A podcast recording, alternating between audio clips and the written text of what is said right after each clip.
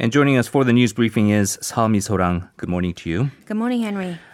So we're going to get some details on uh, what uh, has been largely, and I know especially for you, but for a lot of us, um, uh, relatively sleepless night as we were waiting for these updates to, mm-hmm. to finally come, uh, to have some sense of finality. But uh, indeed, the uh, Seoul City Mayor Park Won-soon was found dead uh, about uh, six or seven hours after he was reported missing, right? Mm-hmm. So, as you mentioned in your opening, his body was found in Mount Pugak near the Korea Furniture Museum, and also this is near where his phone signal was last detected. He's presumed to have taken his own life, and the police are investigating the exact cause of his death. Right. So uh, the investigation is continuing as to cause of death. Uh, we probably would not have known about this because, as you'll uh, later tell us, uh, with his official scheduling, there were no indications of um, major concern. But it was indeed his daughter, mm-hmm. Uh, sometime uh, in the afternoon, that filed a missing persons report to the police. That's right. So if we go back and trace his last steps, yesterday morning, Park Won-soon, he didn't show up for work, citing health reasons. He took a sick leave. And at 10:40 a.m., the Seoul City government notified the press without specifying a reason that Park had cancelled his official schedule for the day, including an afternoon meeting with a presidential official at his city hall office. Then at around 10:44 a.m., Park left his residence in Jongno and grabbed a taxi, wearing a dark blue hat and carrying a black black backpack with the Ice Hold You logo on it.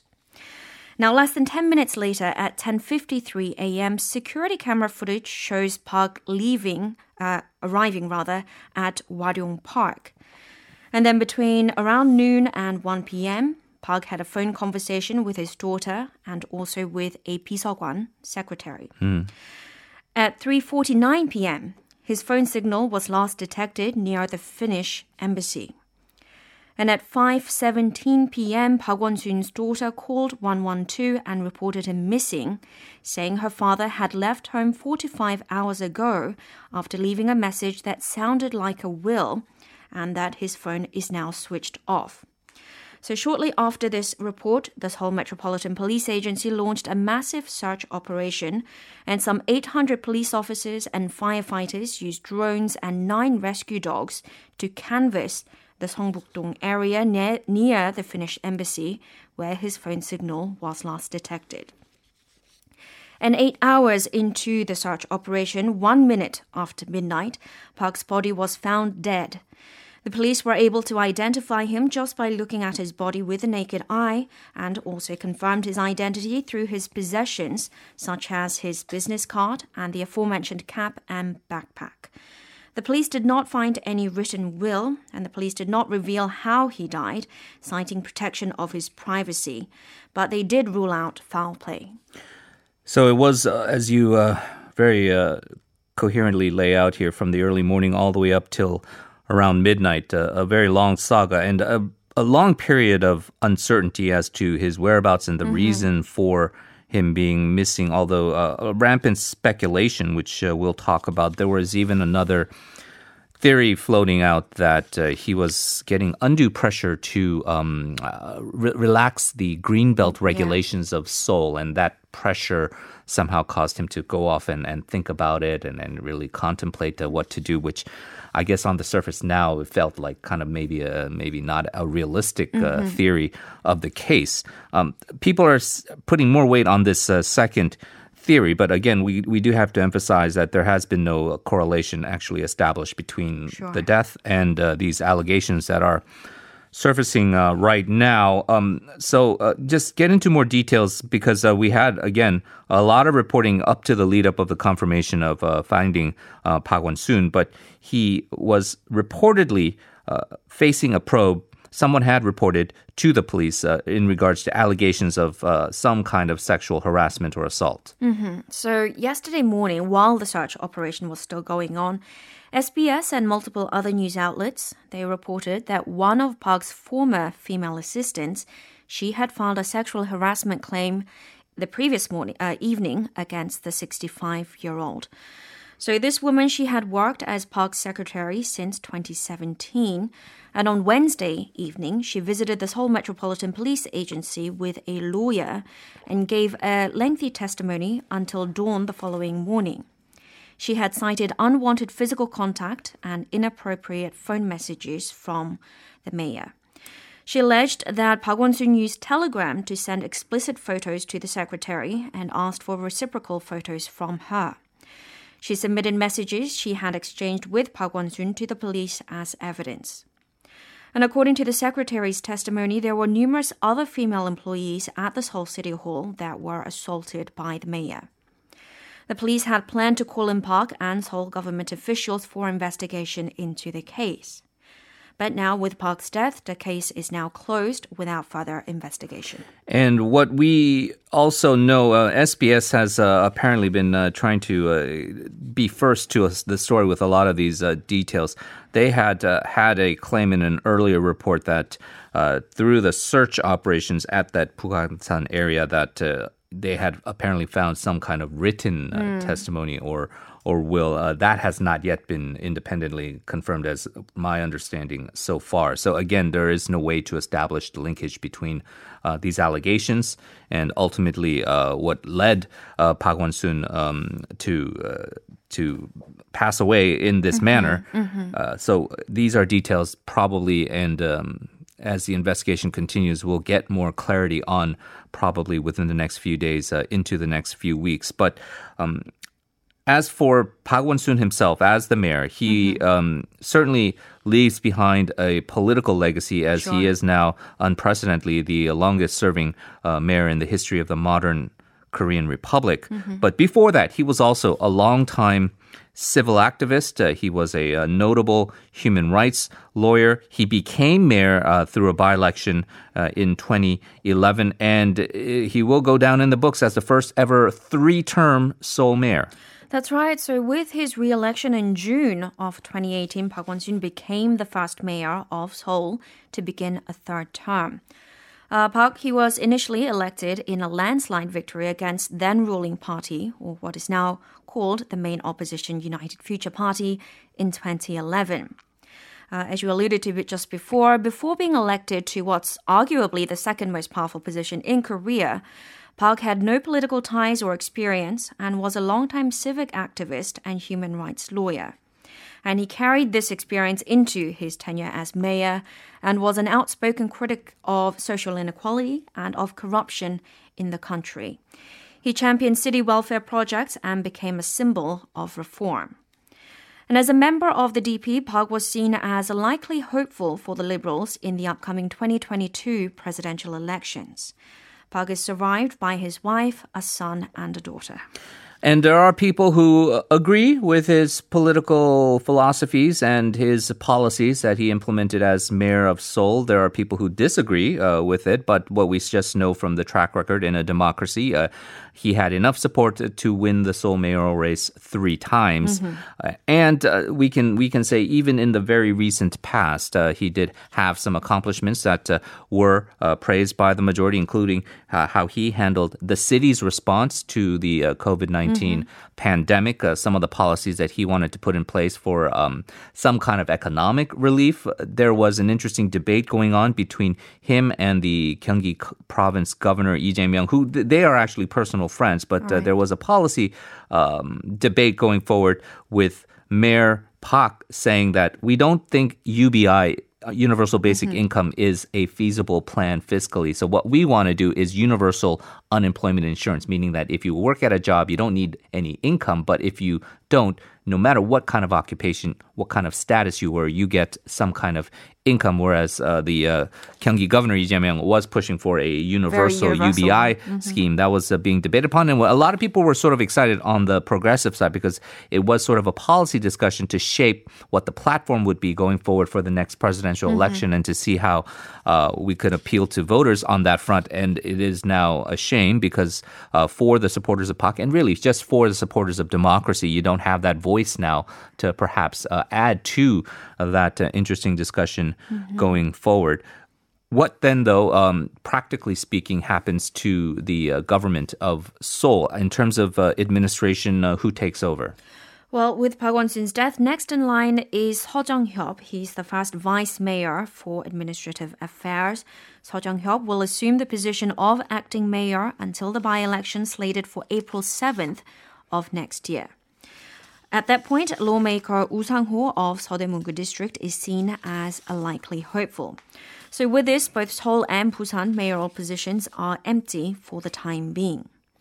Meanwhile, Seoul city government officials who are level 4 or higher have been put on 유선대기, as in being on standby at home. We'll, of course, talk about this more in future episodes of uh, This Morning. And I do want to thank you, uh, Misorang, for all the uh, extra hard work you put in uh, in uh, getting this story up to date throughout the evening. Let's uh, talk about our next story here. This is another update on an ongoing controversy. The uh, Prosecutor General Yoon Suk-yeol has now uh, apparently backed down and complied with the uh, Justice Minister Choo Mi-ae's orders to step away and give more independence to district prosecutors uh, probing one of he, his key confidants. That's right. So this is related to the alleged prosecution press collusion scandal. The Supreme Prosecutor's Office announced yesterday morning that Yoon had no choice but to obey Choo's orders. And about 20 minutes later, Choo voiced her satisfaction, saying that the move is belated but is in line with the people's wish for a fair investigation. Now, one major difference that comes from granting more independence to the Seoul Central District Prosecutor's Office is that it can now launch legal proceedings, such as issuing summons and seeking arrest warrants, without needing that cooperation from higher offices within the prosecution. So accordingly, it's expected the Seoul District Office will soon seek out an arrest warrant for former Channel A reporter Lee Dong-jae. This is something the Seoul District Office they had wanted to do last month, but couldn't after senior prosecutors of the Supreme Prosecutor's Office failed to reach an agreement about whether Lee should be arrested. And it's also likely the Seoul District Office will soon summon prosecutor Han Dong-hoon for questioning as well. And just to remind our listeners, the two men are facing allegations of blackmailing a jailed businessman, Lee Chol, demanding information incriminating Yu Shimin, chairman of the Roh Moo-hyun Foundation, in exchange for blocking a probe into Lee Chol's family. So uh, at the end of the day, uh, Yoon Suk-yeol has uh, sort of uh, backed down in this standoff with the justice minister. This has uh, predictably fallen on largely partisan lines now as far as this uh, debate about uh, the justice minister Choo Mi-ae and whether her intervention in this was appropriate or not. Right, so over the last couple of days, the two articles that kept being cited was Article 7 and Article 12 of the Prosecutor's Office Act. So Choo's critics cite in Article 12, which says the Prosecutor General, quote, exercises overall control over prosecution affairs and directs and supervises public officials in the prosecutor's offices. The Justice Minister, on the other hand, cited Article 7, which says that the minister shall supervise prosecution affairs and direct and supervise the Prosecutor General. Uh, in its statement yesterday, the Supreme Prosecutor's Office said the minister made a quote, formative action. Formative action, meaning that it's an order that takes effect whether or not Yoon accepts it, and implying that there are no obvious uh, legal elements in Choo's orders that nullify the order itself. At the same time, though, the Supreme Prosecutor's Office did add the conditional phrase, quote, unless Choo's decision is invalidated as a consequence of legal dispute, end quote, thereby hinting at the possibility of a court challenge down the road. It uh, does feel like, uh, at least uh, on the uh, ruling party government uh, progressive side, that there was a majority uh, scholarly opinion that what you cited with Article 7. Um, that uh, was what held sway, and that indeed, uh, if uh, they want to bolster their own argument, that the Supreme Prosecutor's Office also agreed that uh, the uh, formative action, as you um, alluded to uh, with the Justice Minister, that authority is not to be questioned. As you say, uh, is there a way to argue this that that specific order itself was problematic for some various details, and whether that's going to be subject to some kind of court review? But uh, overall, we've got Gongsucheo, the independent commission that's going to invest high uh, uh, ranking authorities, uh, somewhat in uh, the uh, hopefully before uh, the mid to end of July, and this other continuing discussion of how to uh, fix what has been uh, deemed to be decades of um, corruptive practices by the uh, prosecution.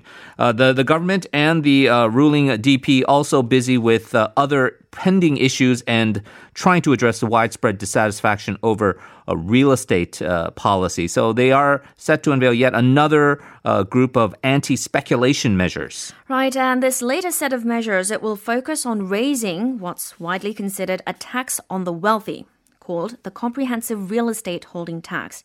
So, this is a national tax levied on those who own multiple properties or more expensive real estate. Ruling party sources said yesterday the DP and government have looked at ways to nearly double the maximum tax rate for those owning multiple properties from the current 3.2% to 6%. So this is even higher than the 4% limit the government had announced earlier in its real estate package last December. What's more, in the same vein of raising the burden for multiple homeowners, the DP is reportedly also looking at ways to lower the property value baseline for tax rates and also introducing a new tax bracket. Now, the original plan, as outlined by DP's uh, policy committee chief Cho Jong-sik yesterday, was to fine-tune these measures one last time this morning at 7:30 a.m., but that meeting has been cancelled in the wake of Seoul Mayor Park Won-soon's death. The measures will still, however, be hmm. announced today at 11 a.m., and a bill to revise real estate taxes will be submitted to the National Assembly early next week. Well, uh, it has been quite evident that both the government and the uh, ruling party recognize uh, this is, uh, I think we talked about that, a potential Achilles heel uh, mm-hmm. for them going forward. So they've been rolling on measure after measure in recent days, trying to get speculation under control. Yeah, and the DP signaled that there's more to come. Uh, this is what floor leader Kim Tae-nyeon had to say. 아파트 투기가 완전히 근절되고 집 없는 서민이 손쉽게 내 집을 마련할 수 있는 사회적 기반이 정착될 때까지 지속될 것입니다. So that is a sign of determination. They're going to keep pushing out uh, policy after policy until everything is completely eradicated. This uh, evil specter of uh, speculation, and uh, there is some kind of infrastructure or foundation that will allow kind of normal, average Joes like uh, myself to to be able to become homeowners, right? Mm-hmm. Right, but the opposition UFP, not happy. Uh, they are saying stop talking about further measures. First of all, take accountability for the failed regulations in the first place. So let's listen to floor leader Joo Ho-young. 문재인 대통령 조속히 김현미 국토부 장관 해임하십시오. 그렇지 않으면 국회에서 해임 건의권을 행사할 것입니다. So, as you point out, uh, kind of taking his uh, dissatisfaction further, saying that uh, we need to kind of see some re- heads roll, so uh-huh. to speak. And uh, mm-hmm. w- the one person would be Minister of Transportation, Land, Infrastructure, uh, Kim Hyun Mi. Uh, a lot of people do blame her, and, and we got to um, be fair. I think there is some bipartisan criticism of mm-hmm. Kim Hyun Mi's handling of the real sure. estate situation. So what he's saying is, if the president doesn't make that decision, we're going to make it for him through the National Assembly. But it's the same problem with uh, what they want to do with impeaching uh, the Justice Minister Mi-ae is they will have to convince about uh, a couple dozen at least uh, right. ruling party lawmakers to go along uh, with them. Uh, let's talk about our final issue here. there's been much made over the visit of a U.S. Deputy Secretary of State and also serving as Washington's top nuclear envoy to North Korea, Stephen Biegun. his last day in South Korea, and he was able to meet some high high ranking officials. He sat down with the uh, director of national security, Seo Hoon, and uh, was obviously discussing North Korean issues. That's right. So this was the first meeting between the two since Seo Hoon assumed his appointment earlier this month. Now, Seo had played a key role in arranging that first landmark summit between Kim and Trump back in 2018. Biegun and Seo met in Cheongwadae in the morning for around 70 minutes.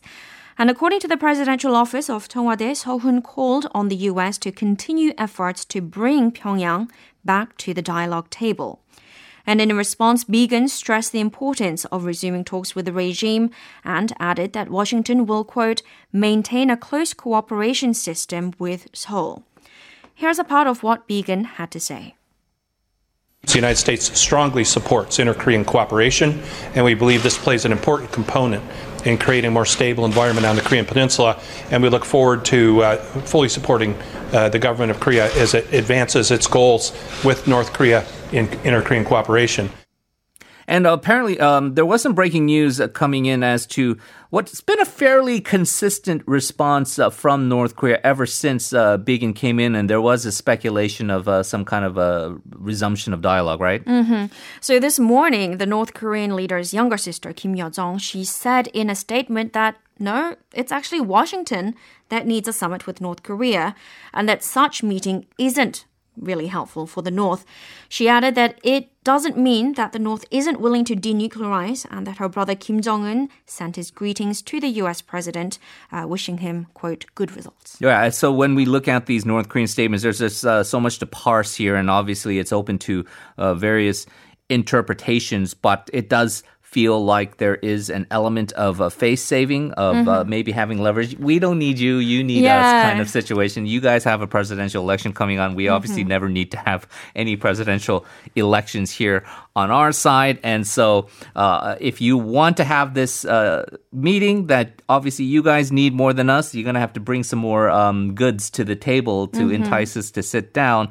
But at the same time, introducing that dynamic that these working level guys, these other officials, we might not like each other very much, but our two top bosses, they're still good friends. And mm-hmm. this, that's that uh, message with Kim Jong un and Donald Trump. And you hear that in the other side with Donald Trump almost always uh, saying something nice about Kim Jong Un, despite whatever criticisms uh, uh, may be flowing out. Right, and that element of saving face that you mentioned, because when uh, news floated firsthand that Biegun was coming to South Korea, North Korea said, no, we're not going to have a meeting with Biegun. And Biegun said, I wasn't planning to anyway. Yeah, yeah. And I don't take orders from yeah. uh, Vice uh, Minister uh, Choi Sun-hee as mm-hmm. well. So a lot of posturing going on, it does appear.